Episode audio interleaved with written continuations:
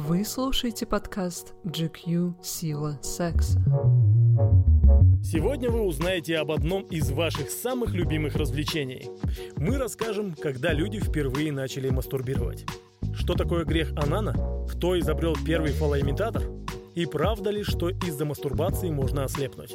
Возможно, вы не хотели знать всего этого, но дайте руке отдохнуть и напрягите уши. Стук в дверь. Голос матери. «Я знаю, чем ты там занимаешься. Заканчивай и иди завтракать». В голову сразу приходят десятки сериалов и фильмов, авторы которых угорали над подростками, слишком увлеченными мастурбацией. Как правило, высмеивают самоудовлетворение парней, разумеется. Так уж исторически повелось, что мастурбация – дело мужское.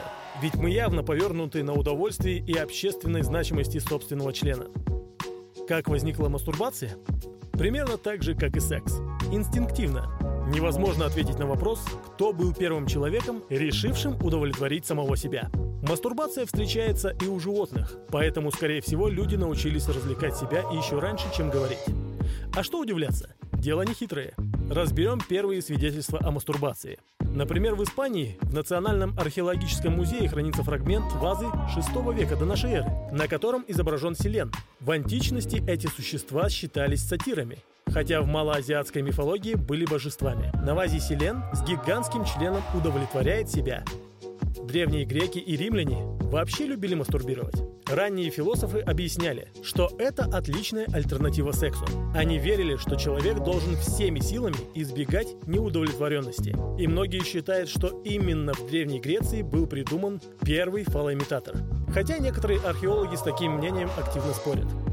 Их главный аргумент – это артефакт из периода позднего палеолита. А это на минутку почти 40 тысяч лет назад. Он носит загадочное название «Бато де Командма», это небольшое приспособление из оленьих рогов с дыркой, в которой как раз поместится член. Большинство археологов считают, что этот батон использовался для других целей. Но нам теория про секс-игрушку в позднем палеолите нравится больше. Тем более, что археологи и ученые находили и другие странные приспособления из дерева, камня, кости, созданные 30 тысяч лет назад. И приходили к выводу, что это именно дилдо. Если уже тогда создавали игрушки для женщин, то почему бы не придумать и мужской девайс? В любом случае, древние греки стали первыми, кто догадался показать, как люди использовали фалоимитаторы. Они наносили рисунки на вазы и фрески, за что им отдельное спасибо. Возможно, без этих рисунков Pornhub так бы и не создали. В Месопотамии шумеры тоже воспевали мастурбацию. Они считали, чем больше у человека половой силы, тем он здоровее и крепче. Поэтому много и активно заниматься сексом или достигать оргазма другими способами полезно и здорово. Древние египтяне были с ними настолько согласны, что заставляли фараонов кончать прямо в реку Нил. Они верили, что земля от этого становилась плодороднее, а дожди шли чаще. Ни у кого не было сомнений, что правители государств – самые сильные мужчины во всех смыслах. На Востоке мастурбацию осуждали, потому что сперма считалась слишком важной жидкостью, чтобы расставаться с ней просто так – в Южной и Юго-Восточной Азии верили, что частая мастурбация может привести к развитию болезни. А в Торе есть свидетельство, что Господь наказывал иудеев за анонизм. Не будем углубляться в теорию возникновения человека, но согласимся с одним – мастурбировать мы научились еще раньше, чем разжигать огонь. Напомним, что вы слушаете подкаст «Сила секса». И в этом выпуске мы рассказываем все о мастурбации. Почему анонизм? Не думали, что в подкасте про мастурбацию придется цитировать Ветхий Завет? Ну что поделаешь? И сказал Иуда Анану, «Войди к жене брата твоего, женись на ней, как деверь, и восстанови себя брату твоему». Анан знал, что семя будет не ему, и потому, когда выходил к жене брата своего, изливал на землю, чтобы не дать семени брату своему. Зло было перед очами Господа то, что он делал, и он умертвил и его. Этот фрагмент из Торы в нем якобы описывались, что Анан сначала мастурбировал, а потом занимался сексом с женой брата. И Господь наказал его за это смертью. Хотя на самом деле он просто прерывал половой акт и кончал на землю. Но теперь Анан уже вряд ли убедит кого-то в том, что не уклонялся от секса. Да и мы не видим ничего плохого в том, что в честь тебя назвали мастурбацию. Теперь в христианстве ее называют грехом Анана. По правде, ни в Ветхом Завете, ни в Новом не говорится, что самоудовлетворение – это грех. Тем не менее, вы наверняка слышали, что за рукоблудие вам должно быть стыдно. Многие православные священники считают, что в первом послании к Коринфянам апостол Павел говорил о том, что мастурбация – грех. Этот процесс он называет словом «малакия». Многие толкователи Священного Писания объясняли, что Малакия – это тот, кто мастурбирует вместе с человеком своего же пола. Они представляли это как пассивный гомосексуальный секс, и поэтому запрещали.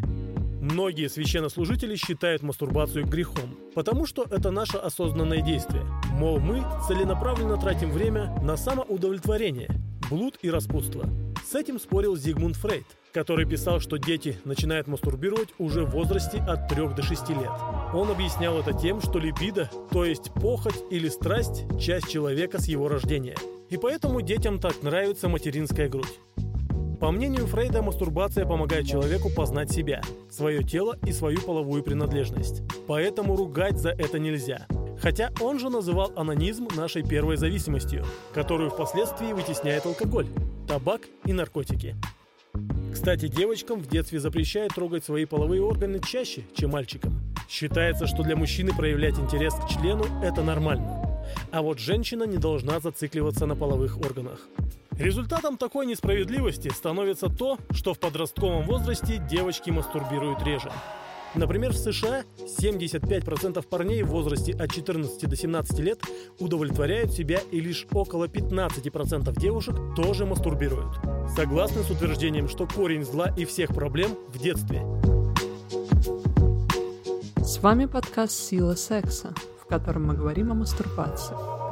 Честное слово, в наших руках только микрофон. Мастурбация – это действительно вредно? Из истории мастурбации вы уже знаете, что о вреде самоудовлетворения говорили еще до нашей эры. Но громче всех о ней кричали пуритане в 18 веке в Англии – они распространяли анонимную брошюру «Анания», в котором говорилось, что анонизм влечет импотенцию, гонорею и эпилепсию. У страха глаза велики, поэтому у мужчин опустились не только руки. Они верили, что лучше уж спать с женой, чем развлекаться с правой рукой, если есть риск стать импотентом или остаться вообще без члена. Позиция пуритан стала еще популярнее после публикации в 1760 году работы Самуэля Тиссо «Анонизм». Тиссо был ватиканским советником и первым врачом, который активно настаивал на том, что мастурбация – причина многих заболеваний. Например, немецкий философ и знатный моралист Иммануил Кант, который жил как раз в 18 веке, считал, что мастурбация – грех пострашнее самоубийства. Суицид требует от человека смелости, а самоудовлетворение – добровольный отказ от своей личности ради животной потребности. После того, как он опубликовал книгу «Метафизика морали» в 1797 году, где как раз и писал, что мастурбация – чистое зло. Некоторые родители буквально слетели с катушек. Для мальчиков шили брюки, в которых они не могли потрогать свой член через карман. А девочкам запрещали ездить на велосипеде, чтобы они, не дай бог, не получили удовольствие – Школьные парты конструировали таким образом, чтобы ученики не могли скрещивать ноги во время занятий или орудовать рукой под столом. В 18 веке также изобрели югумский пенис. Оно же кольцо загрязнений. Это адское приспособление контролировало эрекцию. Кольцо сжимало мужской член и не давало ему увеличиться в размерах. В общем-то, парни и сами были против эрекции, потому что по краям кольца их пенис ждали шипы.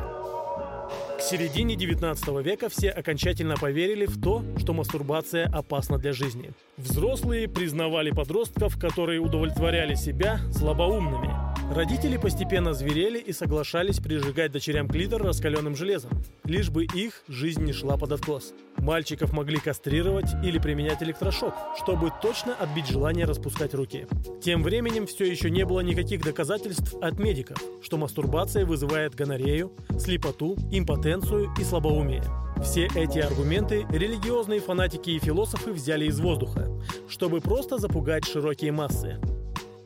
Лишь в 1897 году английский врач Генри Хевлок Эллис опубликовал свою главную работу «Исследование психологии половых отношений», в которой попытался доказать, что Тиссо ошибался. Эллис изучил, как жили многие знаменитые люди в 18 веке и провел некоторые исследования мастурбации. Он пришел к такому выводу, Умеренная мастурбация не вызывает у здоровых индивидов хорошего происхождения никаких существенных последствий, вредных для здоровья. Эллис стал первым врачом, кто разделил самоудовлетворение на умеренное и чрезмерное.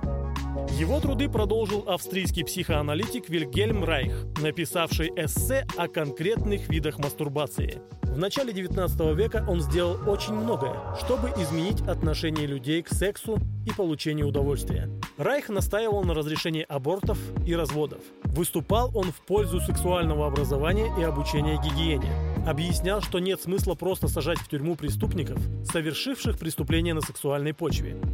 К середине 20 века большая часть людей в Европе перестала считать, что мастурбация – прямая дорога к безумию и смерти. А кто-то уже начал поговаривать о том, что удовлетворять себя – вообще полезное дело. Сейчас считается, что вы злоупотребляете мастурбацией, если желание развлечь себя мешает вам вовремя приходить на работу, быть в отношениях, выходить из дома и нормально функционировать. Это значит, что ваша зависимость от анонизма такая же сильная, как от наркотиков и алкоголя.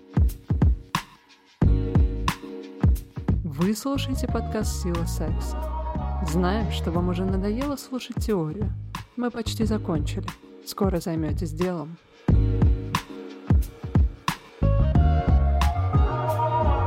Мастурбация – это действительно полезно? Начнем с плохого. У нас нет убедительного научного доказательства, что мастурбация – это полезно. Разные ученые в разных странах проводили исследования с целью показать, как самоудовлетворение поможет нам жить лучше. Но однозначных результатов нет. В 2003 году команда исследователей пришла к выводу, что частая мастурбация поможет предотвратить развитие рака предстательной железы у мужчин. Но другие ученые уже опровергли их данные. Во-первых, все зависит от возраста. Во-вторых, от регулярности. В-третьих, от индивидуальных особенностей мужчины. Другие исследователи находили связь между мастурбацией и инфарктом.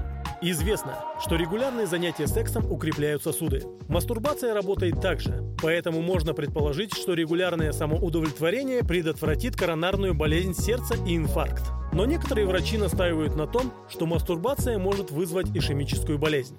Так что вы все равно рискуете умереть. Зато большая часть сексологов, психотерапевтов и даже кардиологов сходятся в том, что мастурбация спасает вас от стресса. Самоудовлетворение помогает снять напряжение. Мастурбация повышает самооценку. Она активно противостоит депрессии. К тому же, во время стресса у нас обычно поднимается давление. Но если часто мастурбировать, то этот скачок будет не таким резким и сильным.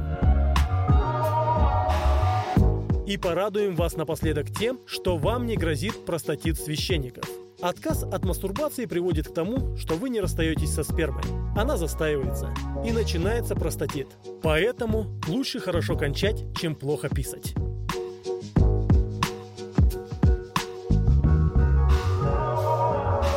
Среднестатистический мужчина кончает через 3 минуты 45 секунд мастурбации. Так что мы знаем, что вам уже хорошо.